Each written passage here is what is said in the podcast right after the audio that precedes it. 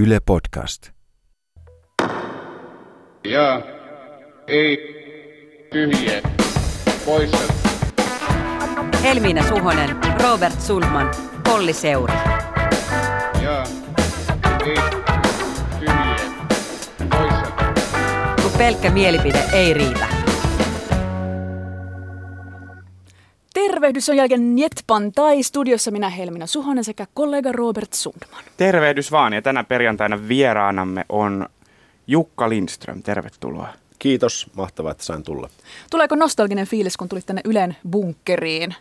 Mitä sulla kuuluu? Öö, joo, vähän tuli kyllä nostalginen olo. Joo, mä asun siis nykyään Belgiassa. Mä oon nyt pari vuotta reilun asunut siellä ja tota, noin viikon uutisten rupeaman jälkeen sinne muutin. Ja nyt on tota, teen stand-upia täällä Suomessa on käymässä. Kirjoitan uutta tuollaista stand-up-soloa. Olli ei ole tänään täällä, mutta hänet on palkittu eilen Suomen Kuvalehden journalistipalkinnolla. Huraa ja fanfaari. En minäkään tulisi Jetpi aamunauhoitukseen tuommoisen palkintoillan jälkeen, eli onnea Olli. Tällä viikolla Suomen eduskunta on ollut istuntotauolla Pohjoismaiden neuvoston kokouksen vuoksi.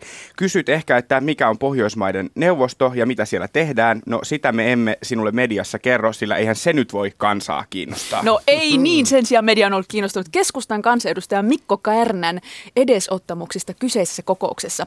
Ensin hän Kärnä nuhteli Twitterissä Greta Thunbergia, jolle neuvosto myönsi palkinnon ilmastoteoistaan. Ja Thunberg, kun ei halunnut tätä vastaanottaa tätä palkintoa, niin tästäkös Kärnä suuttui. Kansanedustaja kertoi myös Twitterissä menneensä lakkoon, koska yhdessä neuvoston tilaisuudessa ei tarjottu loinkaan lihoa. Onko tällainen käytös nyt ihan, nyt ihan kosher kansanedustajalta? Jukka. Niin, eikö Kärnä kutsunut ää, Thunbergia kakaraksi? Brat, Joo. käytti tästä englanninkielistä brat-sanaa. No mu- lähinnä itteni harmittaa se, että fiksu ihminen heittäytyy tahallaan hölmöksi. Ja uskon, että Mikko Kärnänkin kohdalla tä- on kyse tästä, että kun, tota, ja vähän niin kuin poliitikot ja lapset, että kun ne käyttäytyy vähän hassusti ja hölmösti, niin kyse on siitä, että ne ei saa huomiota ja rakkautta. Veikkaan, että tästä on kyse. Kumpaa meidän pitäisi hänelle No, antaa no nyt? varmaan Mikolle voisi antaa molempia, mutta tuota, mun mielestä huvittavaa tässä oli ehkä se, että e- ensin tosiaan Kärnä tuohtuu siitä, että Greta Thunberg ei ota vastaan tätä palkintoa e, ja, ja syyttää häntä tällaista niin kuin politiikan performanssista ja sitten heti seuraavana päivänä hän itse jättäytyy pois kokouksesta sen takia, että hänelle ei ole tarjottu kokouksessa lihaa. Ja, eli, eli tavallaan äh, Kärnä äh, itse tekee sitä täsmälleen samaa poliittista performanssia, minkä Thunberg teki, ja se, se, se ei tota, mun mielestä vaan vaikuta uskottavalta. Mä ajattelen niin, että jos Mikko Kärnä haluaa näin tehdä, niin hän voi. Että kansanedustajuushan ei ole työ, se on luottamustehtävä. Kansanedustaja voi vaikka kaivella napaa neljä vuotta, jos hän haluaa.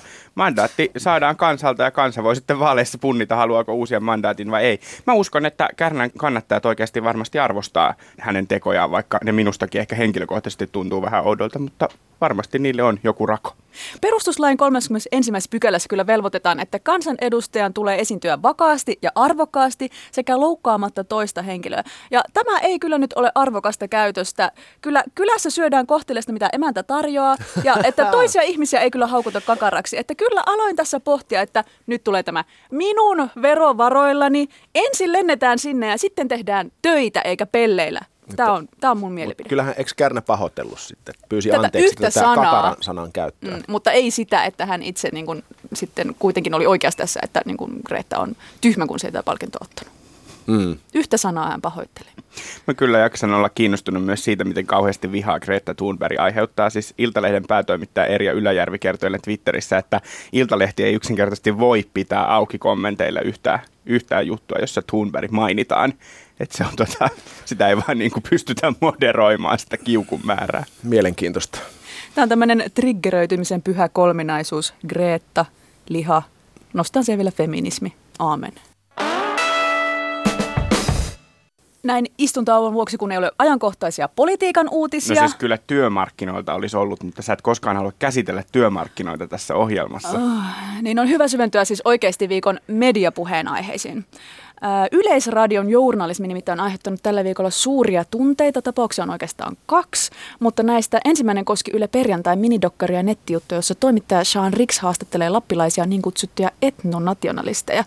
Tästä heräsi iso keskustelu siitä, miksi Yle teki tämän jutun ja päästi nämä ihmiset ääneen. Erityisesti tämä nettijuttu herätti kiukkua, sillä siinä kerrotaan erään pariskunnan rakkaustarina, johon kietoutuu toiminta Suomen sisussa, suomalaisuuden määrittely etnisyyden perusteella ja siellä ihanoidaan jopa Espanjan entistä diktaattori Francoa. Niin, iso kysymys on kuulunut, että saako Yle tehdä jutun etnonationalisteista? Kysytkö sitä multa? No mm. kysy sitten sulta. tota, totta kai saa tehdä mun mielestä. Että tota, kai sekin on, kuuluu niin kuin tämän talon tiedonvälityksen tehtäviin. Mutta mun mielestä ehkä niin kuin, itse se oma kokemus, miten kulutin tämän jutun, oli varmaan niin, että ensin Twitterissä törmäsin, että nyt on tullut joku kohu. Ja sitten mä luin sen printtiversion, sen tekstijutun ja, ja tota, olin vähän pyörittelin päätä, että olisi tässä nyt voinut vähän ehkä avata niin kuin tämän kaltaisen ajattelun taustoja ja, ja vaaroja. Mutta sitten mä myöhemmin, vasta niin kuin ehkä päivän tai kaksi jälkeen, menin sitten katsoa tämän Sean Rixin tekemän TV-dokumentin, jossa sitten hän vie saunalautalle nämä kaksi äh, etnonationalistia – Täytyy muuten sanoa, että, että siis he, hehän siis kannattaa tällaista niin geneettistä suomalaisen rodun puhtautta ja valkoisen rodun puhtautta ja sitten Lapissa puuhailevat niin tällainen lappilainen etnonationalismi kuulostaa mun mielestä vaan kiertoilmaukselta sukurutsalle. Mutta siis kuitenkin näin tämän dokkarin, jossa Sean vie heidät tuota, sinne saunalautalle ja sitten jututtaa tota, heitä jotka eivät pidä Sean Rixiä suomalaisena, vaikka Sean sellainen on. Niin, ja sitten kun siinä näkee, että kuinka ressukoita nämä kaverit on ja kuinka hataralla pohjalla heidän argumenttinsa ovat, se tekee sen jutun ymmärrettäväksi. Ja mä, mä näen ehkä, ehkä sen syyn tähän kohuun juuri siinä, että siinä printtijutussa se pointti ei välittynyt. Mä ajattelen samalla tavalla se dokumentti, minidokumentti, siinä katsojalle selkeytyy se konsepti ja se konteksti, että miksi tämä juttu on tehty. Ja siinä nettijutussa tämä, että Sean kohtaa nämä tyypit, niin se jäi täysin paitsi ja se ei niin kuin yhdisty siihen dokkarin maailmaan tämä nettijuttu. Mä ajattelen, että tässä oli haettu ehkä vähän semmoista edesmenneen Perttu Häkkisen tai, tai Louis Terouksin, nyt lausunnasta voi antaa pyyhkeitä tyyliä, että, että mennään niin kuin outoa kohti, outoa kohti, että että niin kuin me, me täällä Ylen sisällä tiedetään, että perjantain tavoitteena on myös käsitellä niin kuin marginaaleja ja tämmöisiä niin kuin yhteiskunnan jotenkin reunoilla olevia ilmiöitä ja ihmisiä, niin sikälihän sen ymmärtää tätä taustaa vasten, että mitä on haettu ja miksi se on tehty. Mutta ongelma, ongelma oli nimenomaan ehkä tässä nettiutussa se kontekstoinnin ontuminen. Ja ylipäänsä ehkä tällaisissa keisseissä pitäisi aina tosi tarkkaan miettiä se, että mitä nyt tehdään ja mitä oikeastaan ollaan selvittämässä ja mihin – haetaan vastauksia. Että eihän jutut, siis huono juttu on aina niin kuin yleisesittely. Että mm. ei koskaan niin kuin jutun pitäisi olla mikään yleisesittely mm. siitä, että tällainen on etnonationalisti tai tällainen on siis ihan kuka tahansa tyyppi. Tai tällaisiakin on olemassa. Niin, vaan että aina pitäisi olla just se kysymys, johon haetaan vastausta. Joo, mutta sitten toisaalta, eikö nämä kaksi kaveria, jotka sinne saunalautalle vietiin, eikö se kuulu perussuomalaiset sen nuorten Lapin järjestö. Kyllä, kuuluu. Niin, niin, niin kyllähän tässä on, ei tämä pelkästään mun mielestä outouden tavoittelua. On tässä myös se pointti, että perussuomalaisen puolueen nuorisojärjestöön kuuluvat ihmiset ajattelevat näin ja odottavat, että perussuomalaisessa puolueessa voisi parhaiten ajaa tämänkaltaisia ajatuksia. Että kyllä se myös kertoo mun mielestä siitä emopuolueesta jotain. Mutta palatakseni tuohon niin sen TV-dokumentin ja sen printtijutun eroon, niin siinä tapahtuu sekannuksia, koska sanotaan vaikka, että Yle Uutisten verkkosivut ja äh, siellä julkaistaan jotain, niin siellä, ja usein ne tulee sitten kuluttaj- äh, median kuluttajille silmiin sitten sosiaalisen median kautta. Ne jutut näyttäytyy täsmälleen samanarvoisena. Mm. Ne tavallaan asettuu, asettuu kaikki samankaltaiseen mm. kontekstiin, jolloin sitä on vaikea tavallaan lukea ja Yle Uutiset brändin alla oleva juttu kertoo mun mielestä se se kehys, jossa se esitetään, kertoo, että tämä on nyt jotain merkittävää ja tärkeää, josta Yle Uutiset haluaa kertoa sinulle. No, kun Yle Perjantai-ohjelma on osa Ylen uutis- ja ajankohtaistoimintaa, niin myös tällaiset tavallaan human interest-tyyppiset ja outoutta kohti jutut näyttäytyvät merkittävinä uutistapahtumina tai täl, tällä tavalla. Saa mm. tavallaan, äh, niitä ei lueta human interest-juttuina välttämättä, mm vaan ne luetaan nimenomaan Ylen uutisjuttuna. Mm. Toi on tosi hyvä pointti. Me ollaan puhuttu tuosta joskus aiemminkin ja sitten siinähän näkyy myös se, että kun sunnuntaina Yle Uutisten nettisivuilla ei oikeasti ole ihan hirveästi niitä juttuja, mm. niitä ei tuu sinne samalla tavalla kuin jonain kuumana uutispäivänä, niin se ikään kuin myös tuntui aika pitkään niin kuin vähän semmoiselta ykkösuutisen tai ykkösjutun niin kuin henkiseltä, mitä, mitä tuon kaltainen juttu ei oikeasti koskaan mm. voisi olla, että Helsingin Sanomissa se olisi siellä niin kuin sunnuntai-sivuilla, mutta Joo. Yle Uutisten nettisivuilla ei ole sunnuntai-osastoa niin. tai jotenkin sitä ei voi käyttää samalla tavalla. Mun mielestä Yle Perjantai ei ole uutisajankohtaisohjelma. Se on, se on keskusteluohjelma, jossa on human interest tyyppi tyyppisiä juttuja. Se pitäisi olla jo, julkaista jossain omalla alustallaan. Mä palaan vielä tähän, koska kritiikkiä tuli si- nimenomaan siitä, että ylipäänsä näitä ihmisiä ei pitäisi koskaan päästää Aa, mediassa mm. ääneen. Niin onko todella niin, että on joitakin ryhmittymiä ihmisiä, mistä meidän ei pitäisi koskaan uutisoida tai tehdä juttuja? Mulla on taustaa uutistoimittajana useampi vuosi ja sitten mä toimitin Yleäksi kanavalle sellaista ajankohtaisohjelmaa kuin etusivu. Ja tota, mulla on oikeastaan tullut yhden ainoan kerran uralla sellainen fiilis, että tätä ihmistä ei olisi ehkä pitänyt haastatella. Meillä oli joku tota, jonkun liivijengin tyyppi mm. oli haastattelussa ja silloin mä vähän niin kuin protestoin sitä, että julkisesti rikollisjärjestöksi julistautuneen porukan ihminen päästetään propagoimaan ja jotenkin tekemään itsestään hyvää vaikutelmaa mediassa. Mm. Mm. Mulla kanssa mun työssä, mä teen siis A-talk ja A-ohjelmia päivätyökseni ja nimenomaan teen tätä castingia. Mä mietin, ketkä pääsevät ääneen meidän ohjelmissa.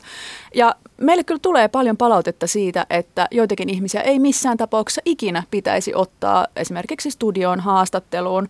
Ja jopa poliitikoista tulee tätä palautetta, että jotkut tietyt edustajat niin ei missään tapauksessa, esimerkiksi Teuvo Hakkaraisesta on tullut tämmöistä palautetta, että häntä ei pitäisi päästää ääneen. Mun mielestä on aivan absurdi ajatus, koska lähtökohtaisesti kellekään ei pitäisi olla porttikieltoa vain sen takia, että hän edustaa vaikka jotain tiettyä puoluetta. Ja ajattelen toimittajana näin, että, että mun tehtävä ei ole suojella tavallaan häntä siltä, että mä to, toisin hänet julkisuuteen, hän, hän ei osaisi vastata johonkin tiettyihin kysymyksiin. Sitten meidän täytyy vain näyttää se. Niin, toihan on hirveän vaikeaa, että toimittajana sä voit saada noista keisseistä just kahdenlaista palautetta, mm. että joko sitä, että tätä ei koskaan pitäisi päästä ruutuun, tai että miksi päästitte hänet ruutuun, että miksi nauratte hänelle ylipäätään mua kiinnostaa se, että, että älkää ottako tätä ideologiaa tai tällaisia ajatuksia ei pitäisi päästää ääneen, että se, se on haitallista. Se on musta mielenkiintoinen tämän ajan ilmiö. Eli mm. tuntuu, että aika monella on sellainen fiilis, että he haluavat suojella jotain suurta yleisöä, joka ei kenties, niin kuin, ihmiset eivät luota toistensa kykyyn mm. asettaa asioita kontekstia kyllä. ymmärtää. Se ei ole koskaan itse, vaan nimenomaan muita. Mutta eivät ymmärrä. Niin, joo. Ja kyllä mulle itsellekin on merkitystä siitä, että jos mietitään tämmöistä jotain poleemista hahmoa tai että voidaanko haastella jotain tyyppiä, että kuka sen haastattelun tekee ja että onko tällä haastattelijalla se kyky ja taito ja tietämys laittaa se haastateltava sellaiseen kontekstiin, itse mä en tykkää siitä, että, että saako jotain asiaa tai jotain asioita tulla sanomaan tai sanoa, tai tätä ihmistä ei pitäisi päästää, koska itse on kuitenkin esimerkiksi noin viikon uutisissa sanonut niin paljon kaikkea hölmöä, että olisi tyhmää, tyhmää vaatia niin kuin sanomisten rajoittamista itse. Ja sitten toisaalta kun mä teen stand-upia, niin, niin mitä enemmän höhliä asioita tuolla mediassa sanotaan, niin sitä enemmän meille koomikoille siitä on vaan iloa.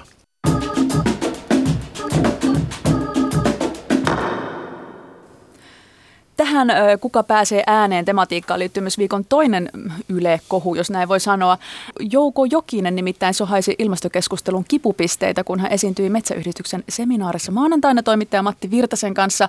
Verkkouutiset uutisoi tuosta keskustelusta siten, että Jokisen mukaan Yle voisi tehdä nykyistä enemmän juttuja niin sanotuista ilmastoepäilijöistä. Ja siitä hän sitten riemu repesi. Meitä itse asiassa pyydettiin, että että käsiteltäisiin tätä aihetta ja, ja myös pyydettäisiin vastaavaa päätoimittajaa Jouko Jokista tänne vieraaksi. Pyysimme kyllä Joukoa, mutta hän on valitettavasti Tampereella tällä hetkellä, kun tätä ohjelmaa tehdään. Avoimuus syystä on mielestäni kuitenkin ihan reilua todeta, että Jouko Jokinen on siis esimiehenä samassa yksikössä kuin missä me olemme töissä. Hän on vastaava päätoimittaja siis, myös meidän esihenkilömme. Sanotko Robert, että mä olen nyt täällä niin kuin Jouko Jokisena Jouko Jokisen paikalla? Eli mut otettiin tänne tota, paikkaamaan Ylen uutis- ja ajankohtaistoiminnan päätoimittaja. Mä, eli jos mä saan nyt olla hetken aikaa Jouko Jokinen, mä määrään, että, että pääministeristä ei tässä maassa tehdä kriittisiä juttuja, jumalauta. Kuulitteko kaikki Yle Uutisten toimittajat? Terveisiä vaan Joukolle, että täällä sut on korvattu Jukka Joo, Lindströmille. Joo. Taas se aamupalaveri alkaa. Kello on nyt nauhoitusta tehtäessä puoli kymmenen, että ehdin tonne jakamaan vähän ohjeita. Joo, tämähän on tosi kiitollinen tota, positio ja ihan rennosti voi ottaa tässä, kun äm, puhuu omasta, oman puljun vastaavan päätoimittajan duunailuista, mutta tota, kun tätä Twitter-kohua ja tätä keskustelua seurasin tuosta alkuviikosta, niin pakko on kyllä myöntää, että hiki vähän puski otsalle, kun seurasin tätä keskustelua. Niin, kun- te sanoitte, että keskustellaan tästä äh, kommentista, että pitäisi saada lisää denialisteja studioon, niin tota, mulle tuli heti sellainen fiilis, että mikä teidän fiilis oli sillä hetkellä? Et oliko teillä sellainen fiilis, että hyvin se joukko vetää, että, vai tuliko ikävä Atte Jääskeläisen aikoja?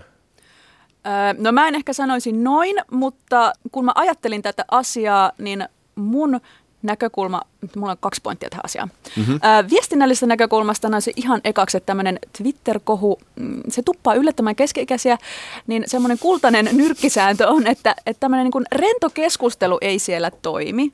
Että sinne ei kylmiltään kannata ruveta niin kuin osallistumaan ilmastokeskusteluun, jos ei ole seurannut sitä vuosia ja tajua, että mikä sen keskustelun mm, dynamiikka siellä on. Twitterissä. Twitterissä. Ja musta tuntuu, että Jouko ei ihan ymmärtänyt tässä tilanteessa, millaiseen keskustelumyllyyn hän tulee osallistuneeksi, jos hän puhuu tästä asiasta.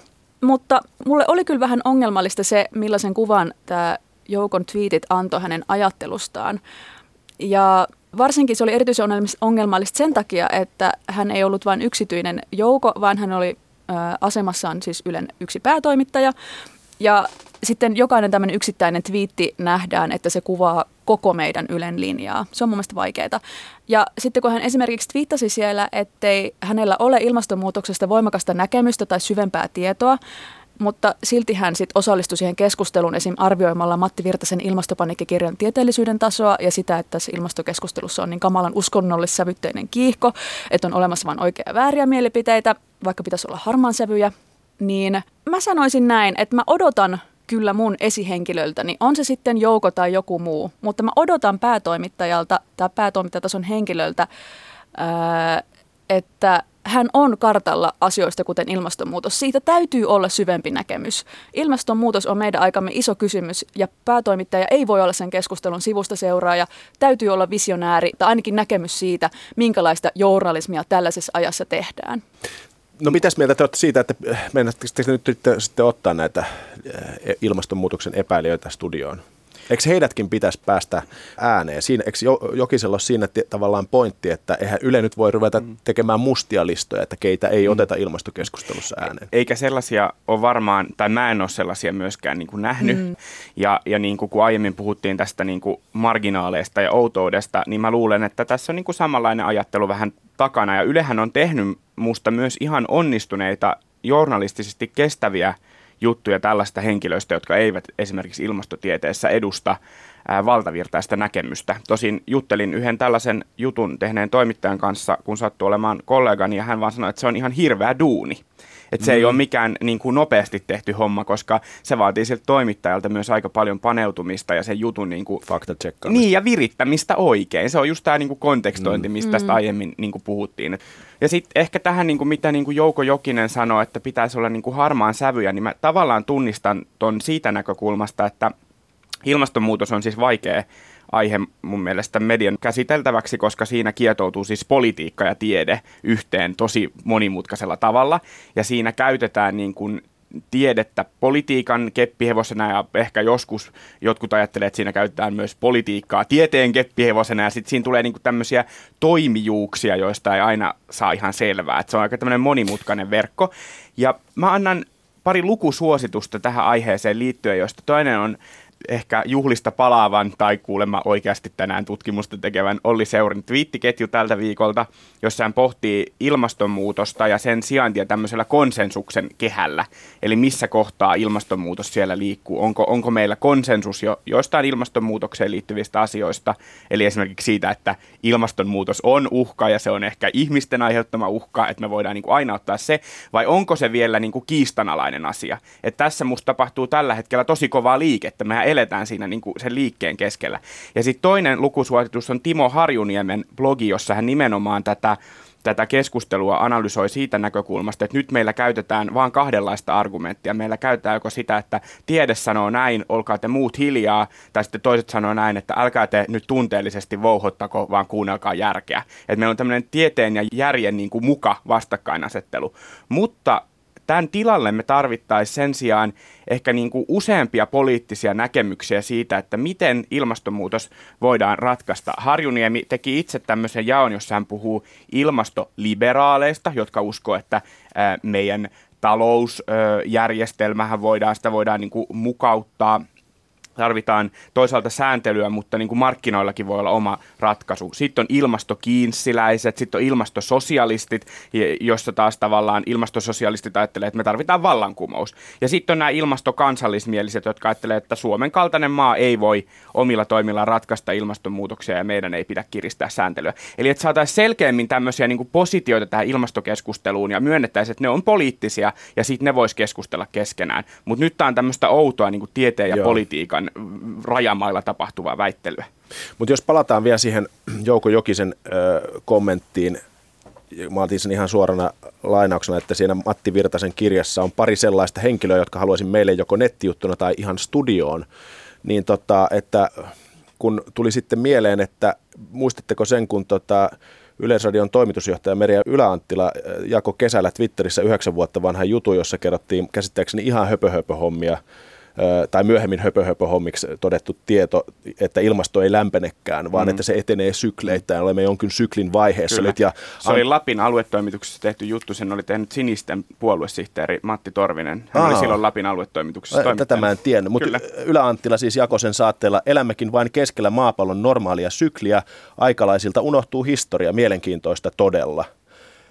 Ja tota, sitten kun hänelle huomautettiin, että hei, tämä juttu on kymmenen vuotta vanha ja jo kauan sitten vääräksi todettu, niin hän poisti sen ja pahoitteli, mutta kirjoitti jatkotviitissään kuitenkin, että ok, en katsonut julkaisuajankohtaa, kun huomasin juttua jaetun. Ihmeellistä on joka tapauksessa, miten paljon näistä on tutkijoillakin erilaisia näkemyksiä. Niin kyllä mulla herää kysymys tästä siitä, että, että onko Ylen johtopalleilla – joko tiedostaen vai tiedostamatta niin kuin jonkinnäköistä linjamuutosta suhtautumisessa niin ilmastotieteen siihen 97 prosenttiin tieteilijöistä, jotka aika konsensuksen mukaisesti on sitä mieltä, että se on ihmisen aiheuttama ja se tulee aiheuttamaan meille tulevaisuudessa isoja ongelmia. Nythän pitäisi tietysti sitten kysyä joukolta ja ehkä hän voi vastata, mutta mä mietin ehkä sitä myös siitä näkökulmasta, että onko linja muutosta vai onko linjaa tavallaan siis koskaan ollutkaan, eli onko se nimenomaan linjan hakemista. Et, tai mä ajattelen niin, että oikeastihan ilmastonmuutos keskustelusta suomalaisessa mediassa ja, ja osin politiikassa tuli valtavirtaa vasta viime vuonna IPCC-raportin Aivan, jälkeen. Joo. Siis se on niin tuore asia. Kyllä. Niin mä en itse asiassa ole myöskään ihan varma siitä, että kuinka paljon näitä asioita ylipäänsä niin kuin ihan hirveästi funtsittu. Niin, vai onko se vaan sitten tämän äh, teidän pomojenne ikäluokan Tämä on myös sukupuoli. Mä mietin, että tämä on tavallaan näkemys. Mm. Ja onhan toki niin, että sitten toimituksissa musta, niin kuin tämän tason keskustelu näyttää minullekin oudolta, koska taas toimituksen arjessa emme pohdi tällaisia asioita, mitä sitten ehkä Joo. jo pomot Twitterissä pohtivat. Mutta onhan tässä myöskin semmoinen ö, kohta, että voisi kysyä, että pitäisikö meidän Ylen sisälläkin puhua ilmastonmuutoksesta, että mikä on meidän mediamme suhde siihen ja miten, miten en tarkoita nyt, että nämä kriittiset äänet pitäisi, pitääkö mm. meidän haastella niitä enemmän vai ei, vaan että mikä on vähän niin kuin Guardian ja ulkomaiset mediat ovat pohtineet suhdettaan ilmastonmuutosuutisointiin, niin mikä on meidän ajatuksemme tästä? Niin ja ei siinä mun mielestä mitään, että jos denialisteja haastellaan, totta kai voi haastella, mutta sitten tavallaan sen jälkeen siitä journalistisesta linjauksesta tai siitä päätöksestä voidaan käydä keskustelua. Et, että tota, et jos, jos sadasta ilmastotieteilijästä niin tutkimusten mukaan 97 on sitä mieltä, että, että ilmastonmuutos on ihmisen aiheuttamaa ja mitä suuremmalla todennäköisyydellä ja, ja se tulee aiheuttaa ongelmia ja kolme on sitten eri mieltä. Niin sitten jos näistä kolmesta otetaan yksi studioon ja näistä 97 otetaan yksi studioon, niin siitä syntyy tietenkin yleisölle sellainen kuva, että tiedemaailma on täysin jakaantunut tästä kahtia. Ja, ja, ja false saattaa, balance, eli tämä niin, tasapainoharha. Niin, ja sitten mm. siitä, siitä syntyy väärä kuva, saattaa jollekin ihmiselle, joka ei ehdi tai jaksa perehtyä asioihin, niin syntyy väärä kuva, hän muodostaa käsityksensä tilanteesta. Ja sitten jos me todella eletään sellaisessa tilanteessa, että tarvittaisiin ilmastopoliittisia toimia isoja, jotta me ei oltaisi tulevaisuudessa kusessa, niin, niin, ja siihen tarvitaan tiedostavan kansan tukea, että saadaan poliitikkoja potkittua, niin sitten sen jälkeen voidaan käydä sitä keskustelua, että oliko tämä journalistinen linjaus niin kuin meidän yhteiskunnan tai meidän ihmiskunnan kannalta järkevä. Mm.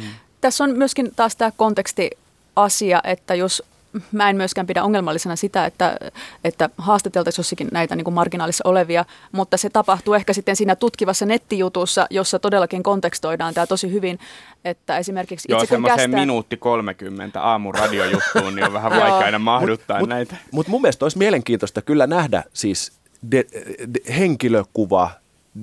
Sean Ricks voisi viedä kaksi ilmastodenialistia saunalautalle ja sitten he voisivat siellä tuota jutella vähän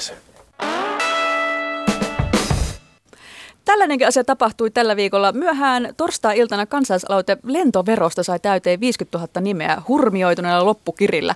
Tästä ainakin somessa riemuittiin kovasti, että, mutta tota, mitä luulette, miten sille käy eduskunnassa? Löytyykö kannatusta? Mä lennän niin paljon tota, Belgian ja Suomen väliä, että tota, tässä itse, vaikka äsken puhuin ilmastonmuutoksesta niin kuin hirveän huolestuneen sävy, niin minä vastustan tällaisia kuule veroja, että minun lennot tulee vain entistä kalliimmaksi. Nonni, näin tämäkin asia paljastuu. Mitä mieltä Robert? Tämä on aika vaikea aihe. Mä luulen, että ei, ei siis mene läpi yleensä tällaiset asiat on niin kuin poliitikoille vaikeita siitä näkökulmasta, että tämä on aika detaljitason niin kuin sääntelykysymys tämä lentovero. Ja jos nyt oikeasti sitten mennä läpi tarkoittaisi sitä, että säädettäisiin ihan siis lentovero, niin mä luulen, että se kyllä törmää joihinkin haasteisiin. Että mä en niin kuin yhtä epäile sitä, etteikö esimerkiksi nykyinen hallitus miettisi kyllä millaisia erilaisia verotuksellisia elementtejä voidaan niin kuin miettiä ilmastonmuutoksen näkökulmasta, mutta se, että tämä aloite nyt aiheuttaa sen, että saadaan lentovero, niin on vähän skeptinen sen suhteen. Samma Vamma Rahikaisella mietin myös näin, että tässähän varmasti argumentti kuuluu, että kyllä tämä pitäisi EU-tasolla hoitaa. Niin. Että tällä sitten haudatkaamme tämä, mutta äh, palaisin myös tämmöiseen toiseen kansalaisaloitteeseen. Se oli kyllä nopeasti haudattu. no elä muuta sanoa. ei, ei tule onnistumaan. Äh, Toinen kansalaisaloite keräsi myös hiljattain nimiä, ja se oli niin sanottu kannabisaloite, eli että mm, kannabiksen hallussapito ei olisi niin rangaistava enää. Tämä aloite siis ei tarkoita sitä, että kaikki huumeet laillistettaisiin, ne tulisi ruokakauppoihin ja sitten kaikki alkaisimme tykittää. Hieman hämmentää kansanedustajan suhtautuminen tähän, että sanotaan heti kategorisesti ei tälle aloitteelle, eikä tämmöistä päihdepolitiikasta edes haluta oikein keskustella. Mitä näkiksi kannabisaloitteesta? Niin onhan tässä sellaista kaksinaismoralismia, että, että tota, viinit pitäisi saada ruokakauppoihin mahdollisimman liberaali alkoholisääntely ja sitten kun ruvetaan puhumaan miedosta huumausaineista nimeltä kannabis, niin jengi menee aivan lukkoon. Tämä on myös sukupolvikysymys, mm. että se tavallaan niin kuin lukkiutuminen tapahtuu nimenomaan tietyillä sukupolvilla.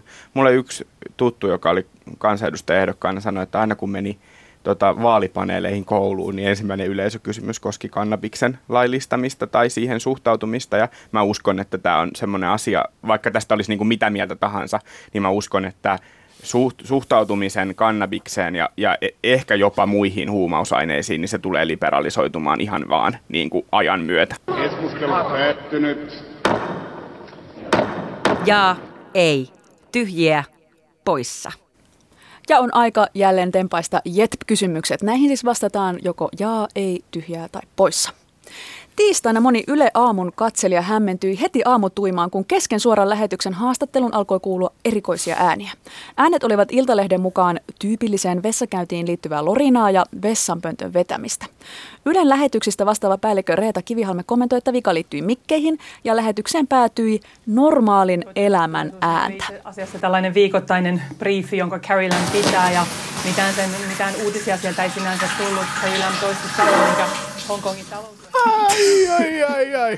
Mä repesin ihan täysin. Toi on niin se klassinen TV-toimittajan ka- karmea pelko, että sä meet mikki päällä vessaan. Ja sitten sä on niin kannettava Niin, mikki, niin. nappimikki, ja sitten sulla, sulla on se päällä, ja sitten se menee lähetykseen. Ja tossa näköjään, oliko tämä totta? Tämä Mä oli, ole- tämä oli lähetyksessä Mutta mun päivä. kysymys on, että jaa, ei tyhjiä pois. Oletko sinä kuullut? Ehdottomasti jaa. Tämä on niin mies ja alaston ase elokuvista se Frank Drebin momentti.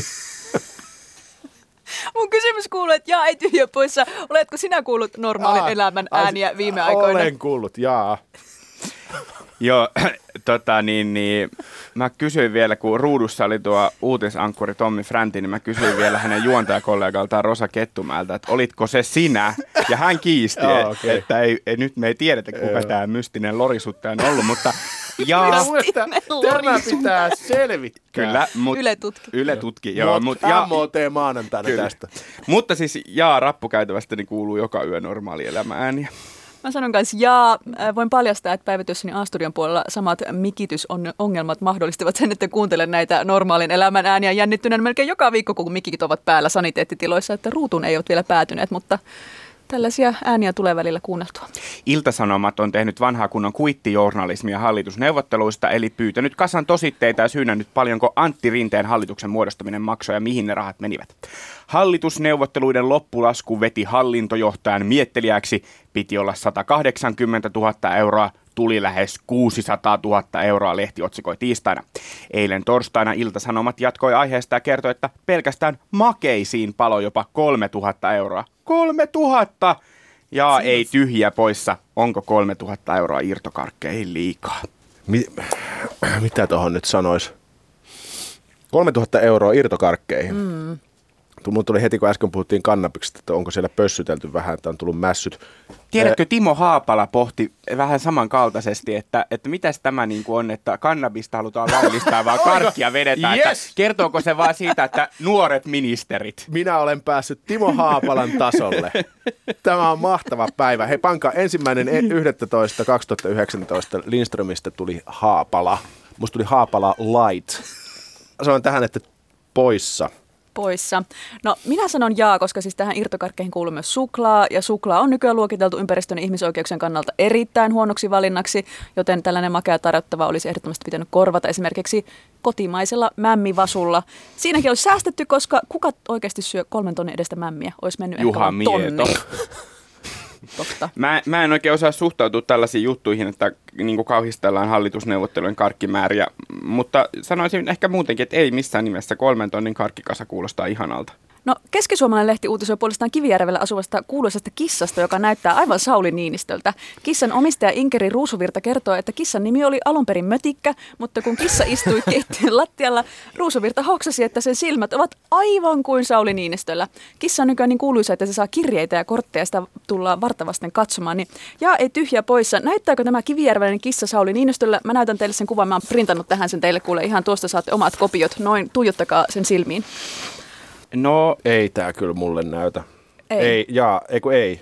Siis No mä sanoin, että jaa, koska I want to believe. Että ehkä tämä näyttää Sauli Niinistöltä vähän uusi, kun tiedättekö, kun on näitä, että Jeesus ilmestyi koiran pyllyyn, Jeesus ilmestyi piparkakkutaikinaan, Jeesus ilmestyi vatsamakkaroihin. Niin seuraava genre on tämä, että Jeesus, eh, anteeksi, Sauli Niinistö, Sauli. oho, sama, sama henkilö ehkä.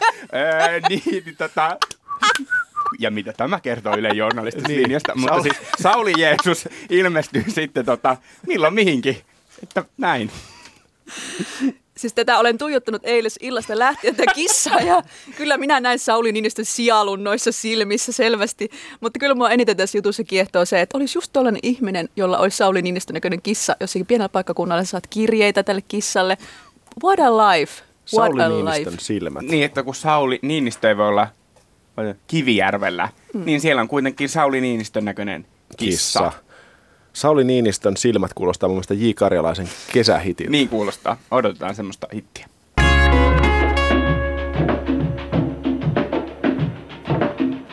Kiitos, että kuuntelit Jetpin. Mitä mieltä olit? Laita meille palautetta vaikka Twitterissä tai Instagramsissa. Tunniste on tietysti Jetp. Tätä jaksoa oli tekemässä minä, Helmina Suhonen ja kollegani Robert Sundman. Vieraanamme oli Jukka Lindström. Kiitos vierailusta. Kiitoksia. Ja välillä oli myös Timo Haapala ja Jouko Jokinen. No totta. Mahtava stunttimies. Äänitarkkailijana oli Marko Vierikkö ja äänisuunnittelijana Joonatan Kotila. Ensi viikkoon, moi! Moi moi!